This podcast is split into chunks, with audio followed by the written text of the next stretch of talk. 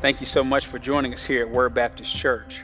I'm Jamar Andrews. I'm the lead pastor, and I get the great privilege of shepherding here. I'm excited that you're joining us today for this sermon. You're about to receive text driven preaching. My prayer is that God speaks to you through this time as you listen to this message. So enjoy, and God bless.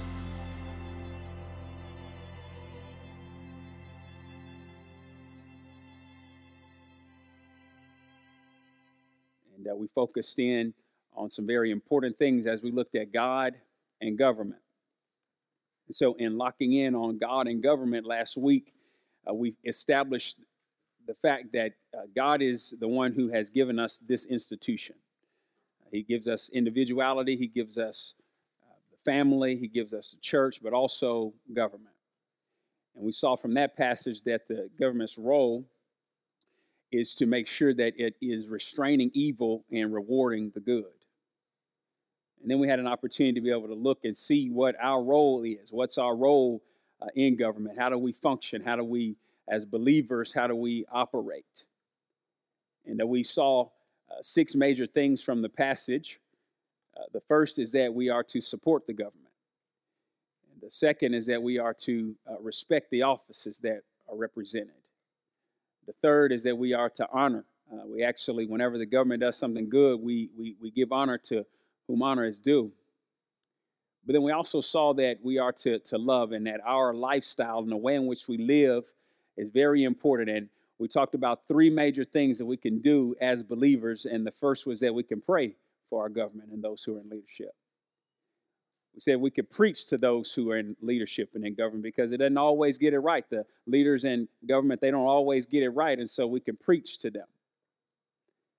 And the last thing we saw in that movement was that we could also be involved, that we can vote the type of uh, structure that we are in, system of government we are in. We have an opportunity to exercise our own individual voice and collectively, but you can also participate. You can participate in the process. And then we looked at the last thing what should our life's focus be? And in that last movement, the Apostle Paul in Romans 13, he laid out for us the fact that when it comes to our time, we need to wake up, we need to clean up, we need to dress up, and we need to grow up. We wake up and recognize the times that we are in, that the Lord's return is closer now than it's ever been. We wake up and we recognize what's going on around us. And then we also we clean up, we look at our lives and we uh, seek out the, the areas that don't honor and glorify Him, and we look to see those changed and transformed. And then we dress up, we put on the armor of light because we are in a battle, and we put on the Lord Jesus Christ. And then we grow up, we, we make no provision for the flesh. So last week we looked at this as a very key understanding in the New Testament about how we are to operate and to function. And so today we will be tackling the Lord's standard for living. And so when you think about the dynamics of what's in front of us, the, the title today is that the Lord's standard for living. And so when God, he when he thinks about nations or when he thinks about peoples, uh, what is important to him? And so today we're going to take a very vivid look at what's important to our Lord. And before we do that, though, I just thought I'd ask a series of questions. The, the first question is, is if you were going to establish a nation or a people, what types of things would you say they should do? What types of laws would you tell them to have? What types of things would you say? You know, a lot of times we want to blame the Lord, but you know, I guarantee you we couldn't put much together better. And so as we think about this, he has laid out for us very clearly his will, what he desires just by show of hands, my second round, anyone in here uh, like sports? Anybody in here say, you know what, I love sport. Let me watch a good soccer game, good football. Yeah, I see those hands. I'm learning. We got a few said, no, that's not me. Uh, I'm, I'm, learning the game of soccer, and I've had, if y'all have heard, just about every week I talk about this because I'm telling you, it's one of the highest points of my week is watching these little babies out there running around, having a great time and loving life. But one of the things that you will recognize when you watch children who are five years old, four years old, three years old play soccer is they don't know the rules. And you can tell whenever that ball gets out there, they picking the ball up and they laying on top of it and they're rolling it over there. And it's amazing to me. They kick it out of bounds and they keep on kicking it out of bounds. And We had one group that were out of bounds waiting to play, and one group was playing, and the ball went to them, and they kicked it back in. I'm like, that's illegal. All this illegal stuff going on all over the fields. And you know, when you think about life, and you think about our nation and country, uh, if there are not rules or set of rules to abide by, there would be, be chaos. Just like when you watch a, a, game, if there's not a set of rules, actually, the rules actually help you be able to enjoy the game, to know clearly what is expected, and to know uh, how to operate within the bounds. You see, what might fascinate you is that when God, whenever He established freedom for His people, one of the first things He did was He began to give them some boundaries within that freedom. You see, that, that's how we must see things. We must operate and understand that the things that God has laid out for us, the rules that He has enacted for us to follow, are not necessarily to stifle or to squelch or to stop the joy and the good things that we can experience, but actually is to enhance them, is to provide a framework for us to be able to operate in. And so today, we're going to look at that framework. And I'm going to submit to you the 10 minimum things that God is calling us to see and to live out. Now, I'm going to say minimum because we all know I'm going to be in the Old Testament because I said Exodus 20 and Jesus, when he came, he was a fulfillment of everything that I'm going to read today and everything that I could read in the Old Testament. And he established a higher way of thinking that had to do with the heart. But I just want to just, at its base value, the 10 minimum things. And it'd be a, a, amazing if we would just implement these 10 minimum things. It'd be amazing what would happen in the world. But we find that there's a great struggle. You know, as I was thinking about this particular message, I wanted to kind of look at some history of our nation. And it might surprise you that uh, in 1962, uh, it was deemed unconstitutional for there to be prayer in schools. Maybe some of you in here, y'all were, you were alive back then whenever you could pray in school, and you're alive now when you can't pray. I'm not calling anybody's names out. I'm saying you're a seasoned saint, you've been around. I'm not saying you're old. I've got to clarify that. In 19, 1962, it was deemed unconstitutional prayer in school. In 1963, it might surprise you that uh, ten, the Ten Commandments were not allowed to be uh, posted in schools. In ni- 1963, it was deemed unconstitutional. And whenever you begin to think about schools and communities and what's going on, whenever you take out those things that are connecting people to God and connecting children to God. It's amazing what now we have had to add back into schools now that we're not there before that moment. And as I think about the push for nations to try to move God out and to try not to come in underneath his rule, let me just tell you the, the closer a people and a nation are to God, the more clearly you will find his activity and his governance, and, and you will see his activity working. And the further we move away from God, the more chaotic and the more sinful and fallen it shows up. We already sinful and fallen, it just shows up in a greater degree. So as we look to this, we have to recognize that God has established for us the key things in our lives. You know, if you were to think about the Ten Commandments, how many of you feel comfortable that you could rattle off all 10 in order? You see, it's hard to do something that you don't know. It's hard to capitalize and to experience the freedom whenever it's things that you, you, you don't know. You see, I believe that God, when He laid these things out, He had a purpose. And I just want to start with Exodus 19, verse 5 and 6. It'll come on the screen. You don't have to turn there because God was ultimately desiring to have a people. In, in Exodus 19, 5 and 6, it says this Now then, if you will indeed obey my voice and keep my covenant, then you shall be my own possession among all the peoples, for all the earth is mine. Did y'all catch that? How much of the earth is the Lord's? All of it. There to be some people that look at me and they say, Jamar, you're to pick this Old Testament passage. You know he's making a covenant with Israel. We're not Israel. Why are you bringing this up? Well, can I ask y'all a quick question? How much of the earth is his? All of it, right? So whenever he lays these things out, do you think that these things would not be good for other nations and other peoples? We're going to look at that here in a minute because he has a purpose in mind. Verse 6, he says this, and you shall be to me a kingdom of priests and a holy nation. That, that was his goal, that he would have a people set aside, set apart, that are living for him in the midst of a whole lot of people that were not, so that they could have an influence and an impact on those who didn't know him. Can I just tell you, his mind has not changed. All you have to do is pick up the Bible, First Peter. First Peter 2 5 will tell you that he is, he is making us into a kingdom of priests. That's what we are.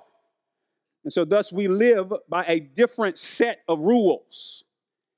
Might, might I share what those rules are? I'm going to give you 10 things to think about from the Word of God, but I'm going to just set them in categories if that's okay. Y'all don't seem to be too disagreeable this morning. I'm going to set them in 10 categories. The first is we're going to look at relationship. We're going to look at relationship with God. Second, we're going to look at worship. Worship. The third thing we're going to see has to do with respect. Respect. Then we're going to look at time, how in which how we uh, operate in time. We're going to look at authority and life, purity, and property, the tongue, and lastly, we'll look at contentment. And what I want to do is I want to lay out for us a very clear picture of the difference between human reason and divine revelation. You see, what we all have to ask ourselves is Am I living my life based off of human reason or divine revelation? And you see, I believe today we're going to have opportunity to hear divine revelation. And you might say, How do you feel so confident about that? Well, let me just read our first movement. We're going to see our responsibilities in relation to the Lord. That when God thinks about our life, He those 10 things I shared, but we can boil it down really to two, and that's to love God and to love people. And so, right out of the gate, right out of the gate in the passage that's before us, I want you to notice what it says in the first movement. How do we know this is divine revelation? Well, look what it says in Exodus 20, verse 1. Then God spoke all these words. That's how we know it's divine revelation. It says this, then God, He spoke all these words, saying, I am the Lord your God, who brought you out of the land of Egypt, out of the house of slavery. You shall have no other gods before me. You shall not make for yourselves an idol or any, uh, of, or any likeness of what is in heaven above or on earth beneath or in the waters under the earth. You shall not worship them or serve them, for I, the Lord your God, am a jealous God, visiting the iniquity of the fathers on the children on the third and fourth generations of those who hate me, but showing loving kindness to thousands, to those who love me and keep my commandments.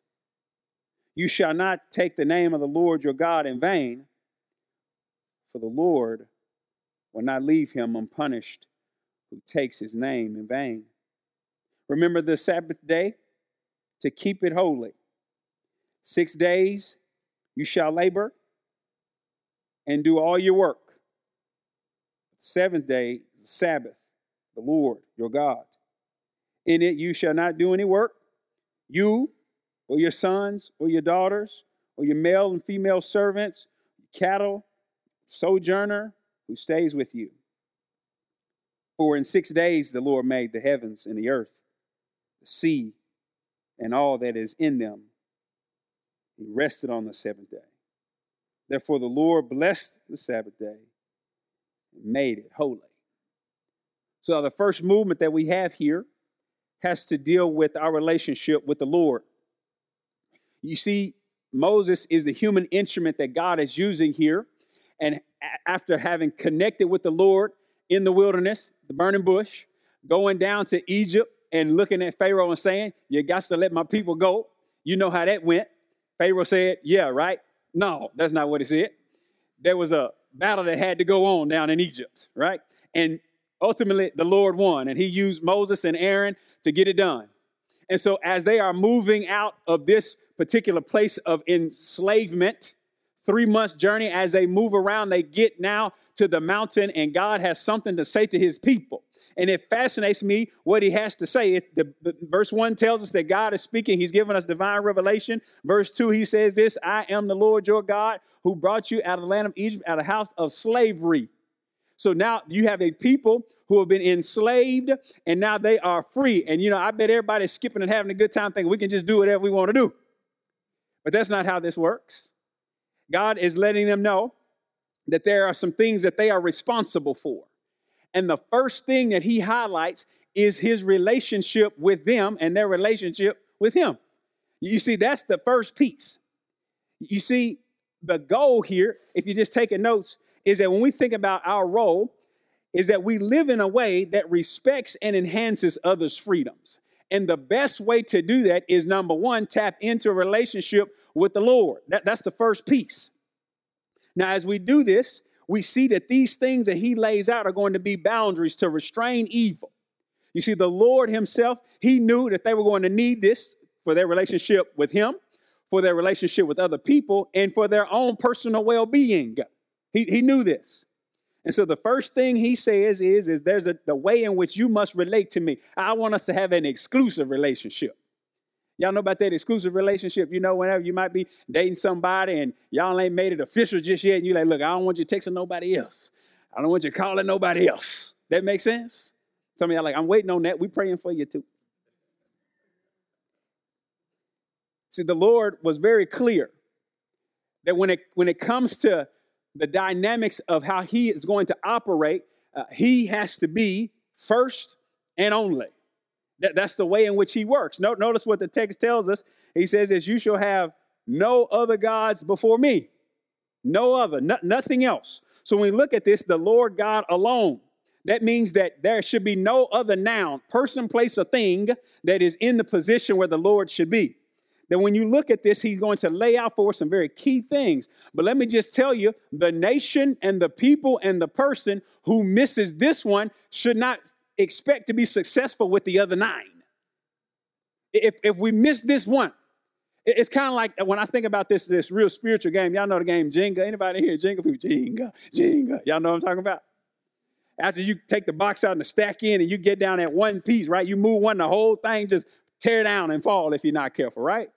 So when you think about the dynamics of what God is saying to us as a people, He's saying to us that He has to be first. So the people and the nation that understands that the blessings and the power and the movement that will happen in their life. And so as we think about this, uh, our nation itself, we like to be a nation that say we're a nation of providence. God brought us here and we got His name on things. We're gonna get there here in a minute. But we have to be willing to make sure that He is first. You see, because of his, let me just highlight three things his greatness and his grace and his goodness, we have to recognize that. So if you're taking notes, I just want you to jot something down for me. I want you to jot down Psalm 33, verse 12, and we'll look at it together. Psalm 33, 12 says this Blessed is the nation whose God is the Lord. Y'all see that right there? So, what will the nation be who has the Lord as their God? What will they be? They're going to be blessed, right? Blessed is the nation whose God is the Lord, the people whom he has chosen for his own inheritance.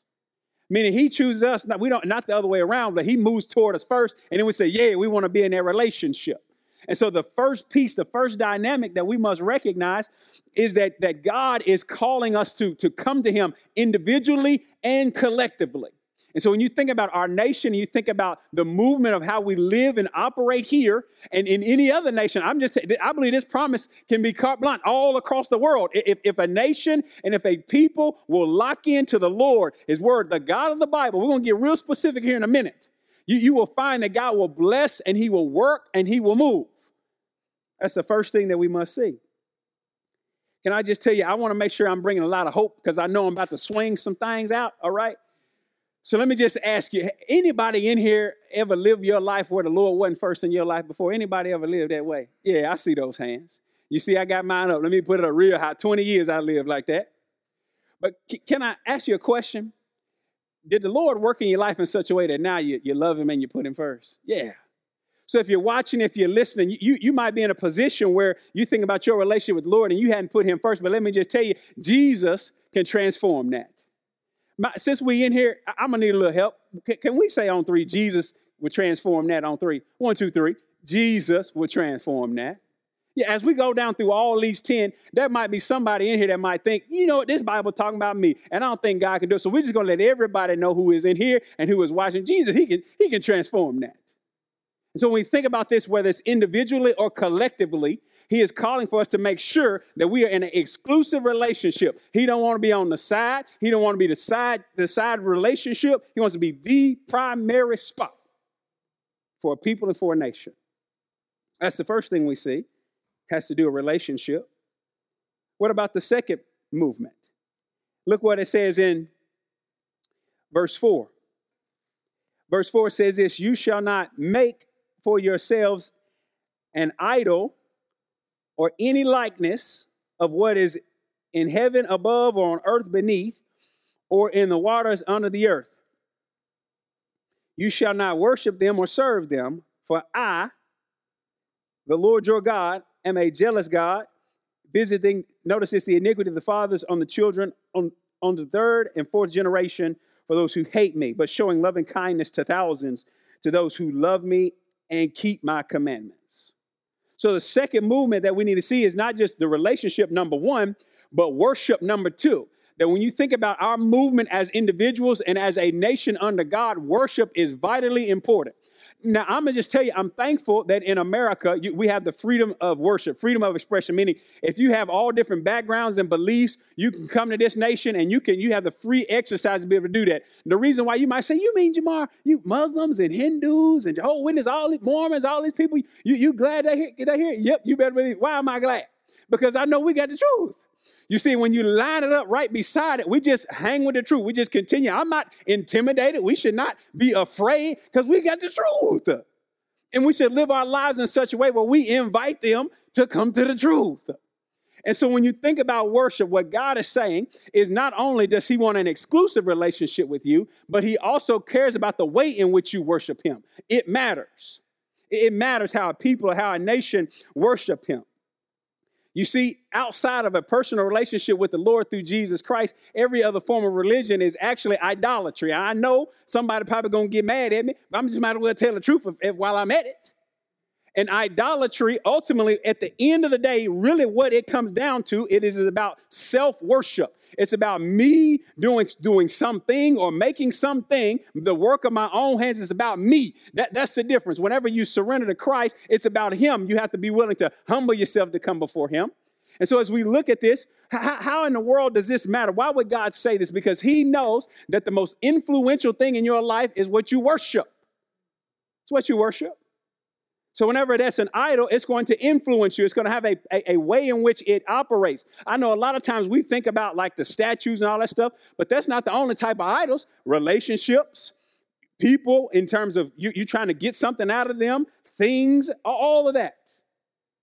And what does it do? What do those things do in our life when we give them a, a place in our life where they don't deserve? Look with me in, in Psalm 135, verse 15 through 18. Y'all, y'all want to hear, hear about what happens? Psalm 135, verse 15 through 18 says this The idols of the nations are but silver and gold, the work of man's hands. Y'all see that right there? It don't matter how pretty they are, it doesn't matter how long they've had these, it, it's very clear that they're work of man's hands. That's why I said it, it it's selfish, it's, it's self worship, it's the work of man's hands. Notice this they have mouths, but they do not speak idols talking to you? If they are, we need to go check a few other things out because they not. They have eyes, but they do not see. They have ears, but they do not hear. Nor is there any breath at all in their mouths.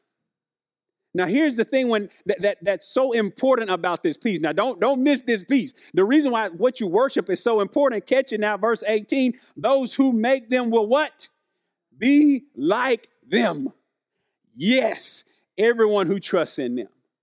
Meaning, if that is the trajectory of you as an individual or a nation as a whole to have idolatry, then what begins to happen is, is you don't have vision. You spiritually are blind. You don't hear from God. You, you don't have life in you. That, that, that's what he's saying. The vitality of an individual and of a nation lies and where they are tapping in their worship and their source. That, that, that's, that's why he's saying, listen, my, my people, whenever I, when God established a nation, he says, number two on the list, number two is worship. Now, can I just, because I want to be encouraging, I want to make sure I'm providing some hope and I'm laying this thing out. Anybody ever have uh, idolatry going on in their life? I, anybody ever put things? Oh yeah, I see that hand over there.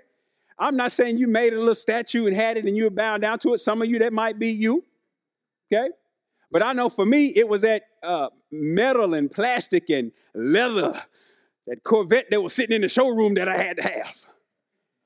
And it, and, it, and it motivated everything in my life in terms of school and identity and personality and all those things. And I had set that thing in a place where only God deserved to be. But can I tell you, can I encourage you? You know what Jesus can do? Jesus can transform that. How many of y'all know he can transform that? Yeah, Jesus can transform that. And can I tell you the reason why I say that is because Jesus, even in his coming, he is not asking man to make an image of him. He is not asking man to do anything in terms of trying to identify. He's the one that has already done the heavy lifting and the work. Y'all don't believe me just yet? Let's look at John chapter 1, verse 18. John, John, John 1 18. Let's just look at. Let's just turn over here in this New Testament real quick to John 1 18. And notice what it says. Y'all ready for it? No one has seen God at any time the only begotten God, meaning one of a kind God, the God man, who is in the bosom of the Father, what has he done? He has explained him. Meaning, Jesus, he doesn't need us to, to do anything. He's the one that has come and he has revealed God to us. So we, we don't need to go around making an idol or doing anything of, of that nature because he, God has already been revealed. He's already shown himself to us. And so when we think about the dynamics of our relationship with the Lord, we must recognize that worship is second on the list. Notice I ain't said nothing about human human beings just yet. Y'all, y'all catch that? Because the main piece of who you are, the most important thing about you and me and any nation is the God that they serve. That's the most important piece. We have to be willing to understand that the Lord is calling us not only to have an exclusive relationship with Him, but to have worship that honors and reflects Him. Can I just tell you, I'm going to submit to you that the problems that we see in our nation and around the world the problems themselves are just symptoms of a greater issue, and that issue is worship. It's worship. Let's keep rolling. What number three? What out of all the things what God what He would say? Number three, He says in verse seven, "You shall not take the name of the Lord your God in vain, for the Lord will not leave him unpunished who takes His name in vain." Don't take the name of the Lord in vain. The reason why he says this is because names represent names represent character and reputation. Like in Bible times, whenever you, you pick up your Bible, let's just take Moses, for example. That's the human instrument that we're reading right here today. Moses, eh, anybody in here know his name means? Means to draw out, right? Pharaoh, y'all remember Pharaoh's daughter was out there taking a bath and uh, Moses came rolling through on the ark one day down the river because the Hebrew boys were supposed to be killed. And his parents said, We're not killing our baby. We're not doing that. And she heard the baby, found the baby, and drew him out of the Nile. And you know what she called him? Moses. Drew him out, right? But now here's the crazy thing that his name is a picture of his character and his reputation. So what did God do? God used Moses to do what to his people? Draw them out.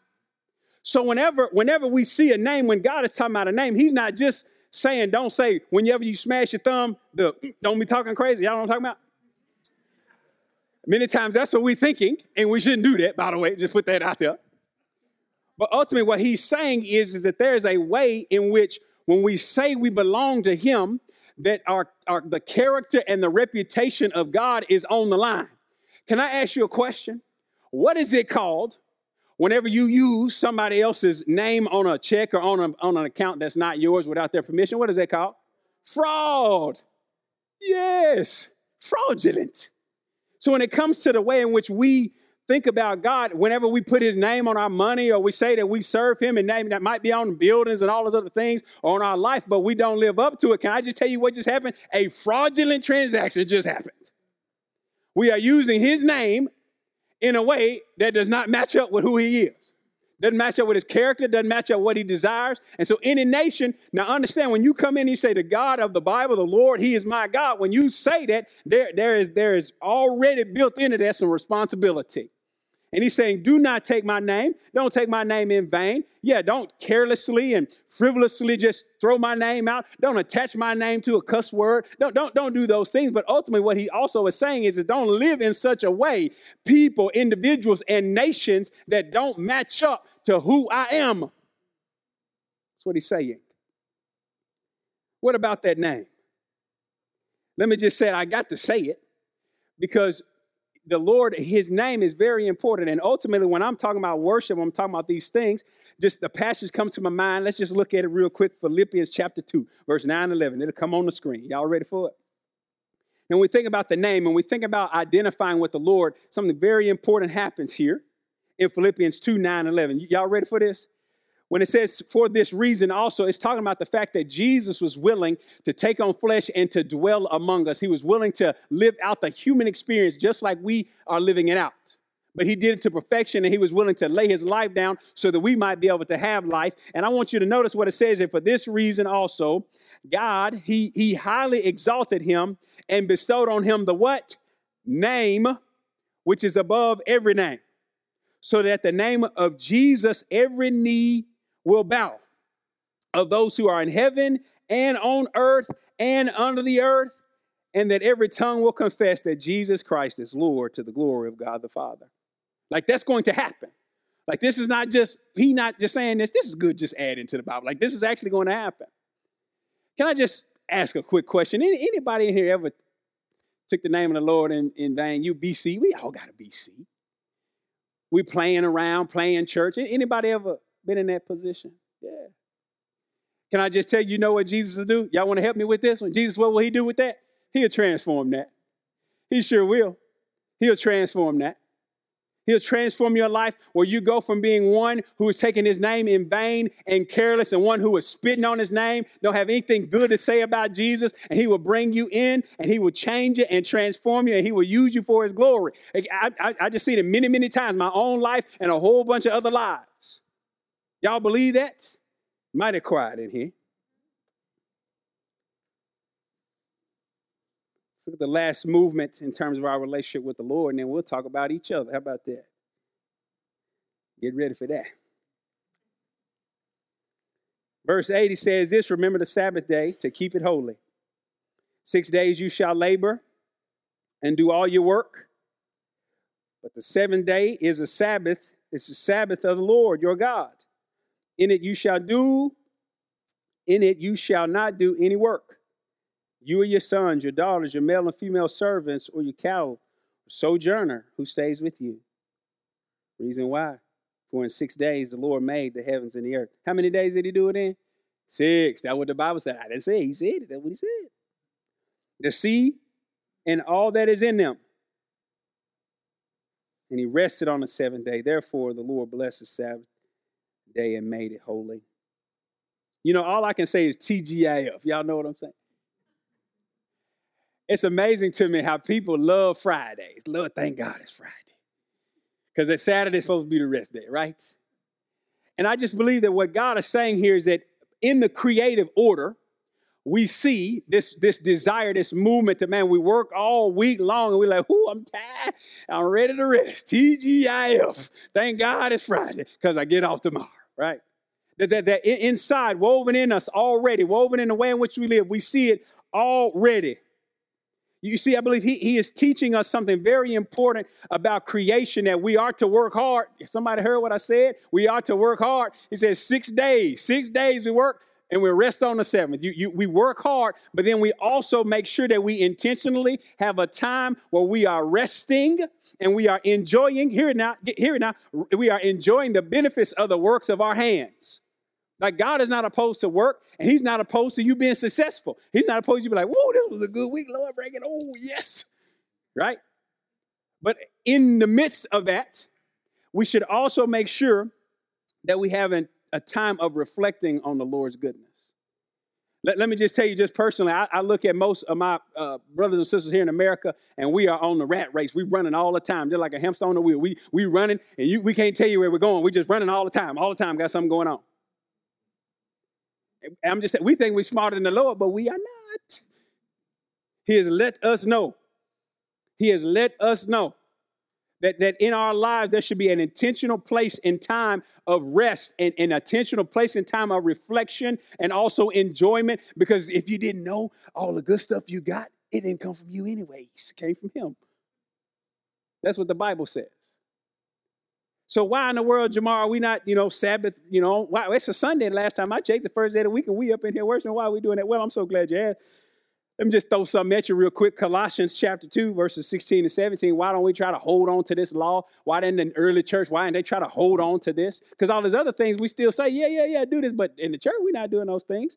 Colossians chapter 2, verse 16 and 17. What does it say? Therefore, no one is to act as your judge in regard to food or drink or in respect to a festival or a new moon or a what? Sabbath day things which are a mere shadow of what is to come. But the substance belongs to who? Christ. Meaning Jesus, he, he took care of everything. The Sabbath rest, he met, met all those things. And so, yep, I believe we, we, you should have at least one time a week where you have reflection and worship and, and prayer and rest. But then that's not have to be on Saturday because we see right here in this text, it, it, tells us very clearly, no, we're not to be in judgment of each other, that in Christ he has, he has brought those things. The substance is Christ. We look to him. Let me just tell you the first four things that we see in this list of 10 are highlighting our relationship with the Lord. And I believe we got to get that right first to be able to operate in these next six. So I hope you came ready. We're going to go ahead and hit it, right? In verse 12 through 17, we get the next round our responsibility in relation to mankind. Number, verse 12 says this Honor your father and your mother, that your days may be prolonged in the land which the Lord your God gives you. You shall not murder. You shall not commit adultery. You shall not steal. You shall not bear false witness against your neighbor. You shall not covet your neighbor's house. You shall not covet your neighbor's wife, or his male servant, or his female servant, or his ox, or his donkey, or anything that belongs to your neighbor. And so, coming out hot and heavy out of the vertical relationship individually and collectively as a nation, now we begin to see how in the world are we to deal with each other. And the first thing might surprise you Anybody get surprised? Did verse 12 just, that just surprised anybody? Every time I read this, can I just be honest with y'all? I'm shocked that verse 12 comes before verse 13. Anybody shocked about that? That whenever you look at the top five out of 10, murder is six. And what is number five? Honor your mother and father. Oh, Lord, here we go. I know some of y'all like, well, I wish my kids wasn't in that back area back there. I wish they wasn't in the cheerings area right now. Does it surprise anybody? Yeah, every time I read this, I'm like, Lord, you put, you got, you know, Moses, he must have, when he broke that, you know, he dropped them at one time, broke, got mad and broke them. The order shifted. No, this is the right order. This is the right order. Let's talk about why, why, why is this the right order?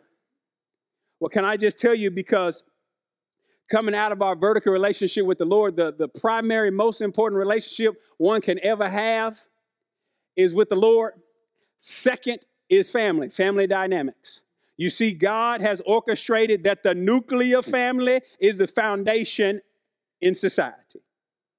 The nuclear family. And let me, let me be real clear what I mean when I say that. I'm talking daddy, mama, and babies. That's what I'm talking about. Now, I understand that there are different dynamics, different struggles, and, and sins and hardships happen inside of families that might make them look differently. And I'm, I'm not talking bad about you if that's your dynamics. But what I'm saying is that God, when He created the family, He created the way in which He intended for it to be.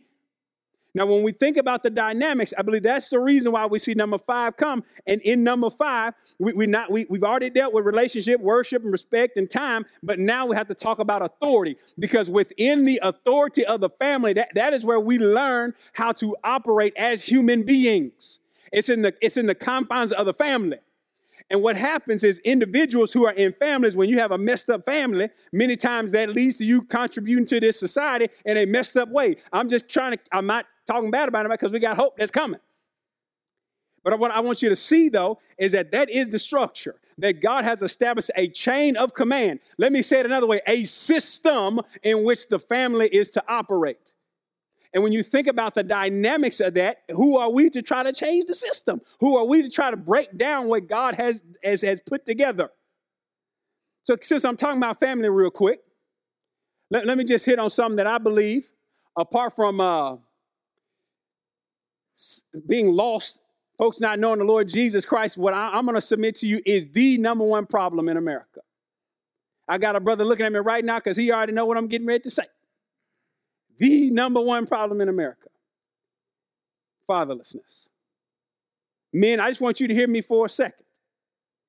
brother named Robert Lewis has a great saying that, that I, I love, and it's something I think about every week. And he says this manhood is in a state of confusion, and confused men cause major problems. Manhood is in a state of confusion, and confused men cause major problems. And so when you, I, I could have just come at you with all these statistics and all this stuff, but I'm to say that today. I just want you to think about your own personal experience just today. When you think about your upbringing, the dynamics of your family, was your dad involved in your life or was he not?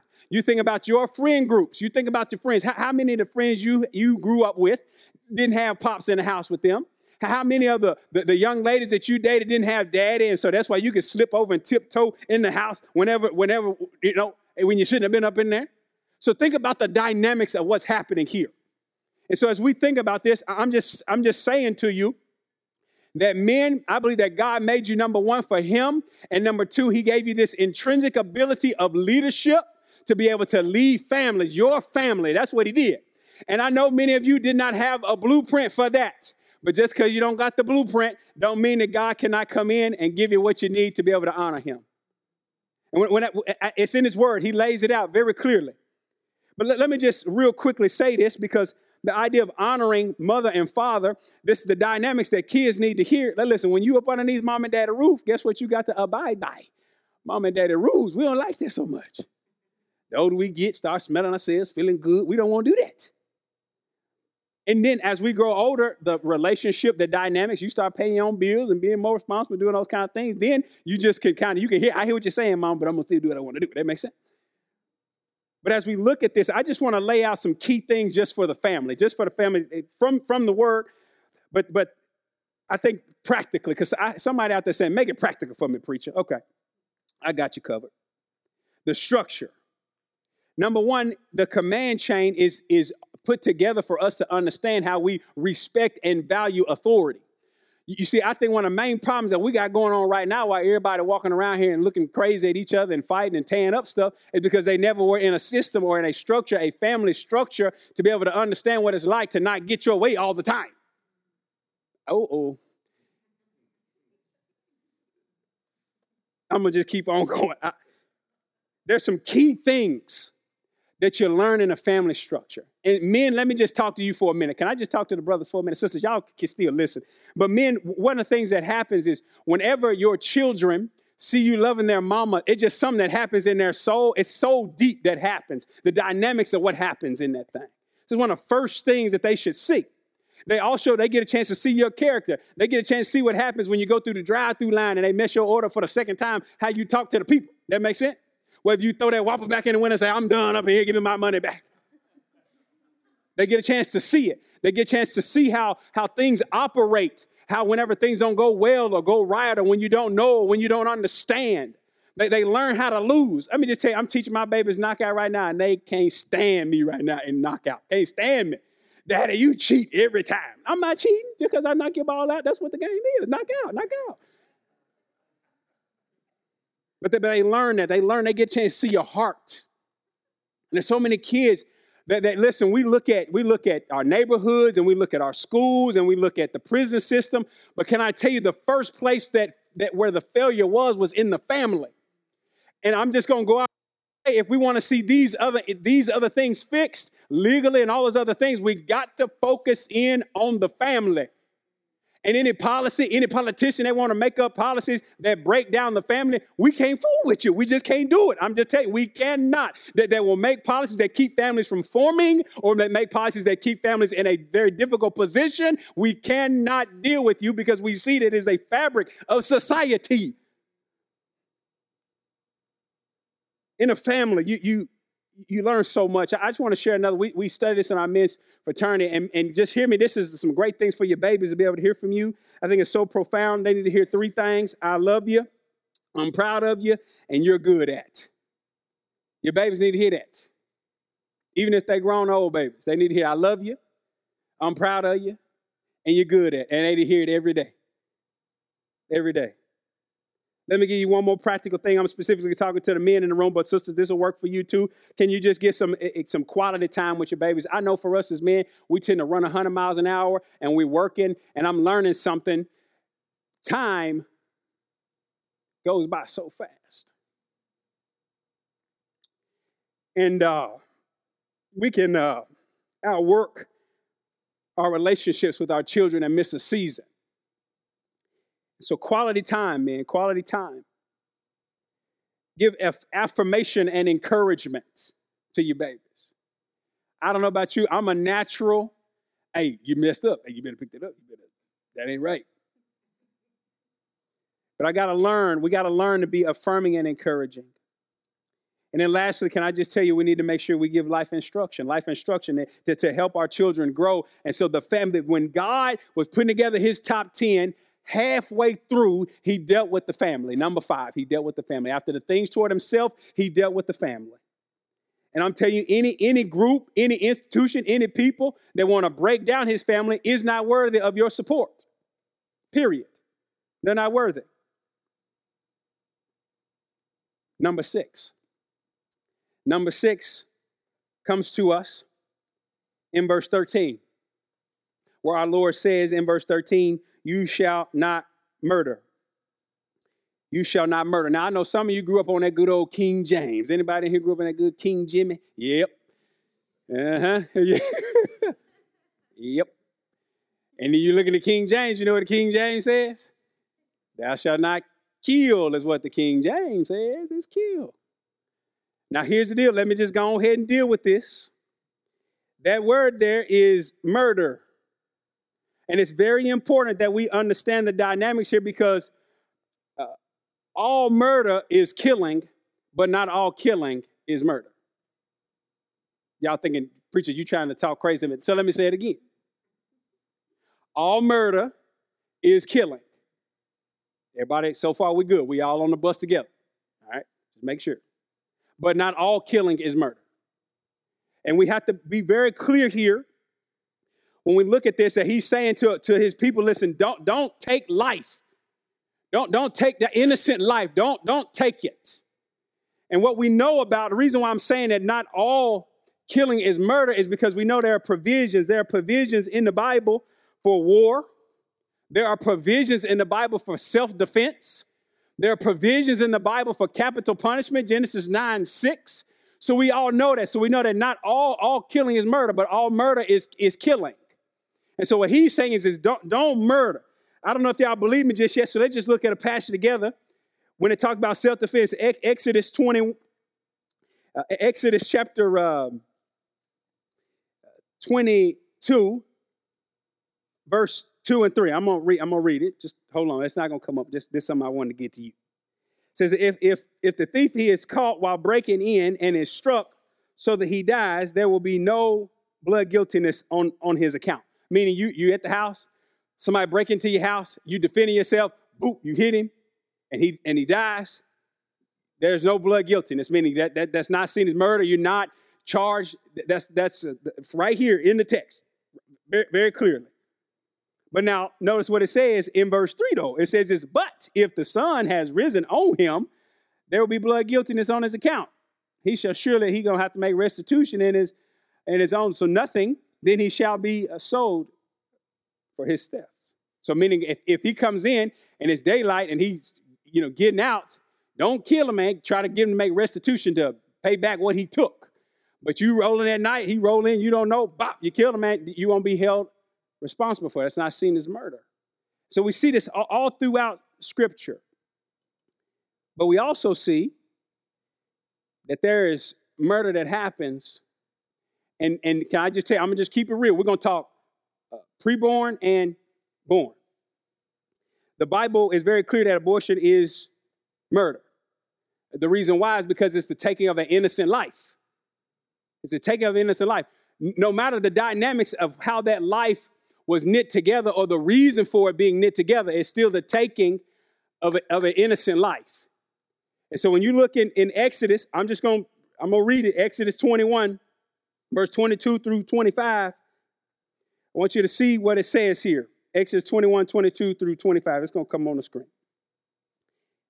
says, If men struggle with each other and strike a woman with what? With child. Notice it don't say a, a lump of tissue and cells and all that stuff. What does it say?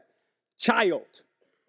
Whenever you, just so you, just for the record, Whenever you read the New Testament and Old Testament talking about pregnancy, it's always child, not it, not thing, child. So that she gives birth prematurely, yet there is no injury. Notice this, he shall surely be, he gonna be fine. As a woman's husband may demand of him. I know someone says like, why he get to decide? Well, they're gonna work together.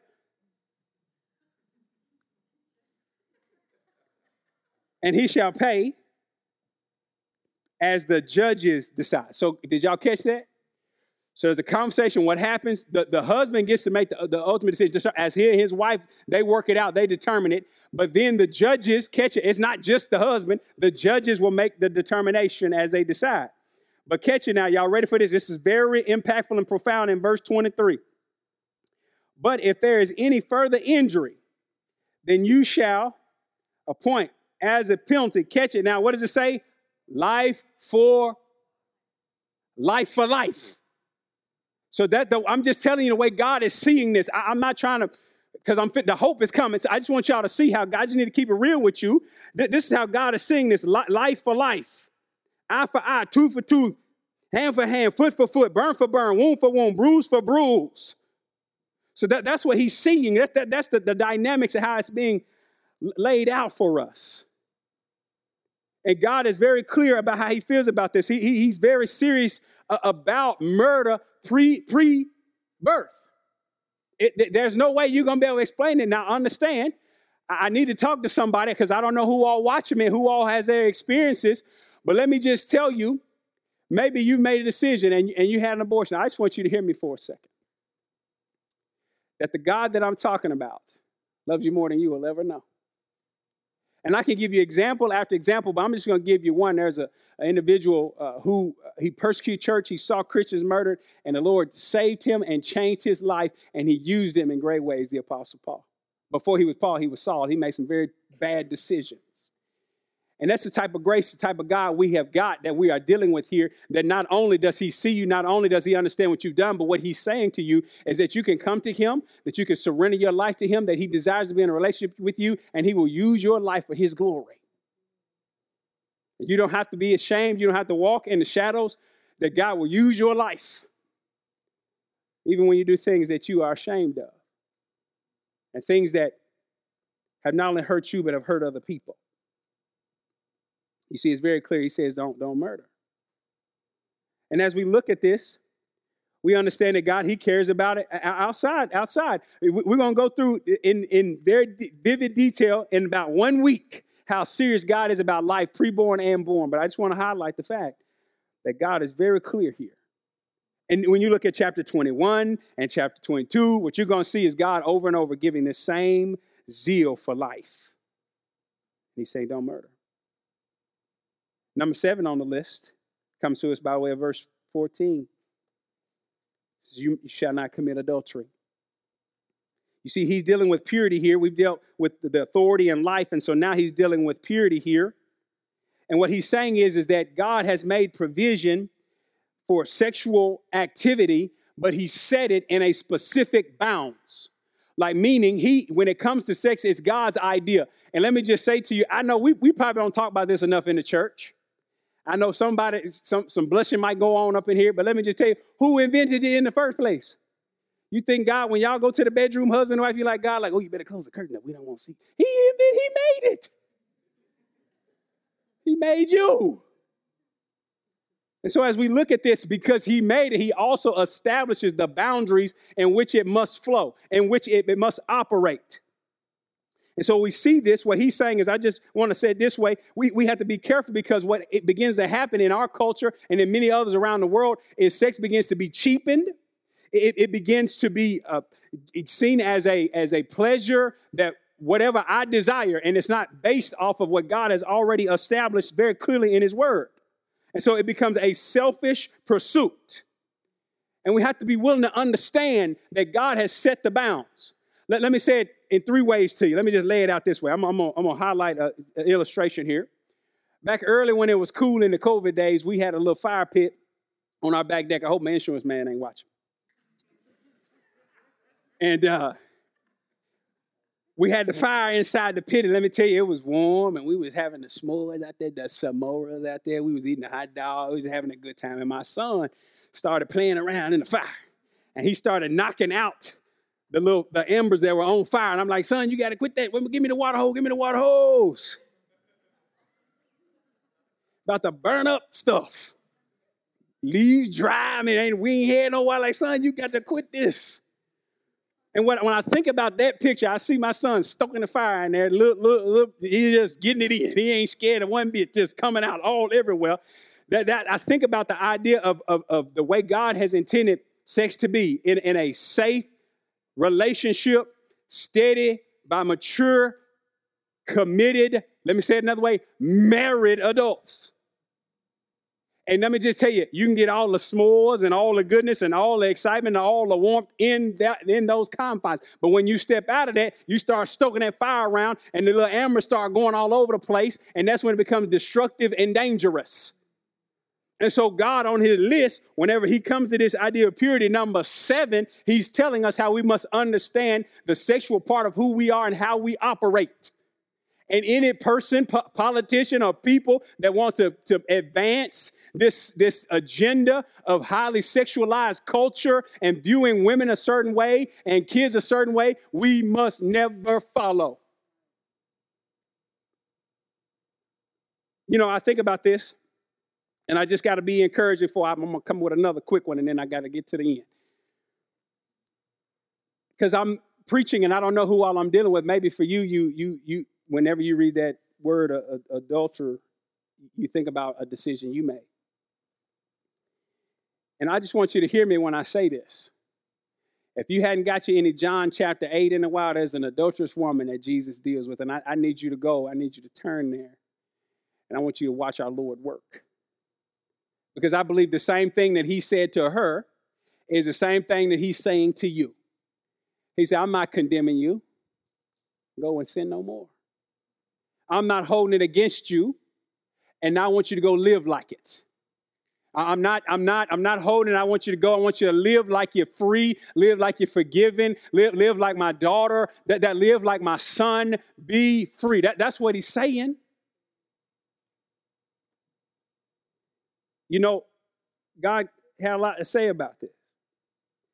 But let me just say, just for a quick second, I, I'm gonna have to hit this because you know, I believe your sexual identity and health, it starts a lot of times before you get married. So let me just, because the word is First Thessalonians 4 3, let me just drop this on somebody. They need to hear this. First Thessalonians 4 3 says this For this is the will of God, your sanctification. That is, that you abstain from sexual immorality. That's God's will for your life. You want to know what His will for your life is? For you to abstain from sexual immorality. That's what He's saying to you.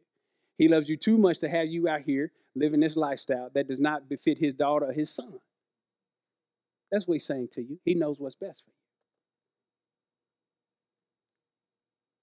Number eight. Number eight, we get a chance to see it in verse 15. It says this You shall not steal. You shall not steal. This has to do with property, uh, taken without permission, and many times we think about money and we think about things, and we, but, but also you can take intellectual property. You, you can also take people. He's saying, don't steal. You know, when I think about this idea of people, I think human trafficking, I think slavery. And can I just tell you, had we been willing as a, as a world and as a people to be able to take God at His word, we wouldn't have to deal with not, not, less than half the stuff we're dealing with right now. You know, people try to jam me up all the time as a black man, as a Christian, as a believer of the Bible, and they look at me and they say, you know, no, that Bible, that Bible is, is slavery, our oppressors. That's what they used on us. And I, and I, always think to myself, man, have y'all ever, have you ever read it? Have you ever read it? Because number one, can I just tell you what it says about our identity? And let's just go on, let's get this, my Acts 17, Acts 17, verses 24 through 26. Let's just get this together when it talks about how God has made us. And then I'm going to just show you a verse that y'all probably ain't never even paid attention to. Acts 17, 24 through 26 says this The God who made the world and all things in it, since he is Lord of heaven and earth, does not dwell in temples made with human hands nor is he served by human hands as though he needed anything, since he himself gives to what? All people life and breath and all things. Y'all ready for verse 26? My favorite, coming out the gate swinging. And he made from how many men? One. One man. How many nations? All of them. Every nation of mankind to live on the face of the earth, having determined their appointed times and the boundaries of their habitation. From one individual, God made us all. And can I tell you, he is also determining we don't gotta like how we got over here, but understand God what he, he can still use it. He can take the evil of man and still use it for his glory. That, that's what he does. And if we would just catch that and understand that and recognize that God is very clear here. I didn't make this up, this has been in the Bible thousands of years. It's right here. But let me just throw something else on you heavy. Exodus chapter 21, verse 16. Y'all ready for it? When we talk about slavery, and everybody keep talking about God, God's view of slavery and all those other things. I know we're hitting hard. I hope I can encourage, we can, we can wrap this thing up in an encouraging way. But I just want you to see what is verse 16, Exodus 21, 16. Somebody need to get their quiet time right here. Y'all ready for it? Exodus 21, 16 says this. He who what? Kidnaps a man, whether he what? Sells him or is found in his possession, what, what shall happen to him? He shall be put to death. Let, let, me just tell you, have we been keeping the Bible? Have folks been, been, been, been, been reading and understanding and really keeping the Bible? So all this human trafficking, all this slave trade and all this stuff, what would have happened? They would have got knocked out because they wanted to sell the people. You, you, see what I'm saying? It's right here. It's right here. So it's not that like God ain't kept it real with us. It's not that he hadn't told us. It's that we do not follow. As a whole humanity, we do not follow. That's why whenever it, I read it earlier, bless his nation whose God is the Lord, because he keep it real with you. He show you the truth, show you the way. And the problem is, is, is that we are not following the word that God has spoken to us, he has given to us. Don't steal. Let, let, me, let me, I need to rally around and I'm gonna close out. Because I can preach for another hour. Y'all like, no, we can't do that. Maybe I'm talking to somebody and you, you, you are a thief. You, you've been stealing. You've been doing those things. Let me just first and foremost tell you that don't have to be your life. There's a little brother in the Bible named Zacchaeus. Anybody know about brother Zacchaeus? He was a wee little man. Yeah. Yeah. And the Bible says about Zacchaeus, a wee little man, that he was stealing stuff from folks. He was he was he was taking money that, that he didn't deserve to be taking. And this was crazy. Jesus was rolling through the city, and Zacchaeus was so short he had to climb up in a tree to sleep. Sometimes I can identify. And Jesus looked at him and said, Hey, I'm coming to your house, Zacchaeus. Can y'all imagine that? Just real quick, come in here real quick. Jesus already knew who he was. Did, did you know that? He knew everything about Zacchaeus. And he said, I'm coming to your house, Zacchaeus. And when this crazy thing happened, revival broke out in Zacchaeus. He said, Lord, I've, I've been, I've been sinning, Lord. I've been, I've been taking folks' but I'm going to give it back according to the law. I'm going to give it all. I'm giving it back. Change his life forever. That's the type of Lord we deal with. That's what I'm saying to you. That when we think about the word, we think about the Lord, we have to see what he does. Let, let me, let, me, let me hit these last two. Because I, I'm, serious, I could be a whole nother out. The ninth we see it says this you shall not bear false witness against your neighbor. That means don't lie. That has to do with the tongue. And let me just say to you that we, we're probably more like the devil when we lie than just about at any other time because he is the father of lies. can I just say, you're not, a, you're not a father unless you got children. And it says he's the father of lies. So, uh, so when we lie, that, that that's when we it's destructive. It brings about destruction. So let me just give us the antidote uh, quickly here. Uh, in Ephesians 4, verse 15, the antidote to this type of lifestyle is this. It says this, but speak, speak the truth in love. Speak the truth in love. We are to grow up in all aspects into Him who is the head, even Christ. We are to speak the truth in love. The last thing that the Lord says in his top 10 is he says, Don't covet. Verse 17, you shall not covet your neighbor's house, you shall not covet your neighbor's wife, his male servants, his, fe- his female servants, or his ox, or his donkey, or anything that belongs to your neighbor. This last movement has to do with contentment. And can I just tell you, this is an inside job. It's an inside job. But you know what? Jesus can do what with that? He can transform that. He can transform that. He can transform that dissatisfaction. He can transform that yearning that you have to have more because you're not settled, you're not stable. He can transform that. And the reason why is because of His grace, of His greatness, and His goodness. You know, I talk to people all the time that feel guilty about how they live. Can I tell you, Jesus can transform that? He can transform it individually, He can transform it collectively. People that struggle with control, He can transform that because He's sovereign. He can, he can transform that guilt because of His grace. And that fear that you feel, that to not trust the Lord, He can transform that because He's good if you'll be willing to surrender your life to Him. You see, we've looked at these, these 10 things, top 10. I believe when God was establishing his people and his nation, this is what he said. He said, Here's my, my minimum 10. My minimum 10. The thing about it is, is not any one of us in this room will ever be able to keep those to perfection. And so you know what he did? He came and he kept them to perfection. And what he is saying to you and me, and to I believe our nation, and to every nation, will you please come to me? I have already taken care of it. I have already lived a life. Will you please come to me? Because I can transform that.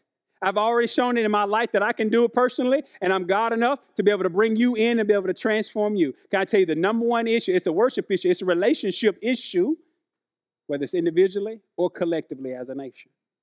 And so, my question as I close is Are you willing to surrender and come in underneath God? To surrender your life to Him because He can transform that. Will you pray with me? Lord, we love you. And as we go into this time of reflection and prayer, thinking about the people that are watching, the people that are here. And Lord, if there's anyone they've never given their life to you, Lord, I'm trusting that God, you are working and that, Lord, they will call out to you and they'll say, Lord Jesus, save me, change me, use me. That God, they will call out and say, Lord Jesus, I give you my life. That they wouldn't let any sin hold them back, any struggle hold them back, Lord, because we've already, we looked at your word. And Lord, you can transform that. And Lord, I just pray that for those who are surrendering their life, that Lord, they will make a commitment to you and to your word. Lord, help us to make a commitment to you and to your word. That God, you would use us for your glory. That Lord, through our lives, we would look to you because, Lord, you have talked to us about so many things. So many things you have already laid out before us. But Lord, we don't, we don't hold on to those things and we wonder why it's chaos in our lives individually and, and collectively in our nation. Lord, help us to be the people you've called us to be, a, a set apart, a priesthood that, Lord, we live differently than those who are around us. And that God, there'll be story after story, just like when you were here, you changed many lives. That Lord, maybe maybe instead of being Zacchaeus, there'd be somebody that we work with. That Lord, you change and you transform them a woman caught in adultery, instead of us reading about her in, in, in, in John 8, Lord, there'll be somebody in our family that, Lord, you work with and you minister and you do a great thing through. That, Lord, when we think about idolatry and how people have their identities and so many things that will never satisfy, that, Lord, there'll be somebody on our, on our campus that, Lord, you would work in in a mighty way, and, Lord, they would come to know you and be transformed forever. Lord, I'm just committed that, Lord, you want to see the church house be serious about our relationship with you, Lord. We're looking at the White House and we're looking at everybody else and we're looking at all these other elected officials and positions. And I believe we should. But Lord, understand that transformation and power, Lord, you want to work in and through your people. So, God, I pray you'd help us to focus in.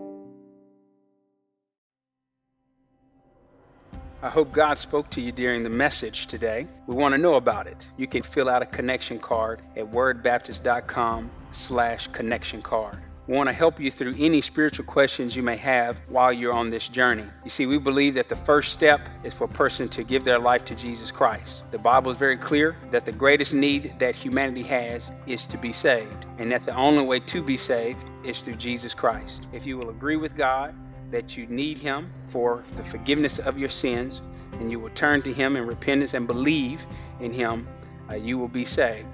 The Bible says that you do this by one believing that Jesus Christ died and was raised from the dead, and that you believe that his payment is sufficient for you, that you will call out to him as Lord and Savior, he will save you. If you're listening to this service and do not have a church home, we would love for you to come and be our guest during a time of worship. We have multiple services. We would love to meet you personally and have you here for worship. You can check us out at wordbaptist.com for service times.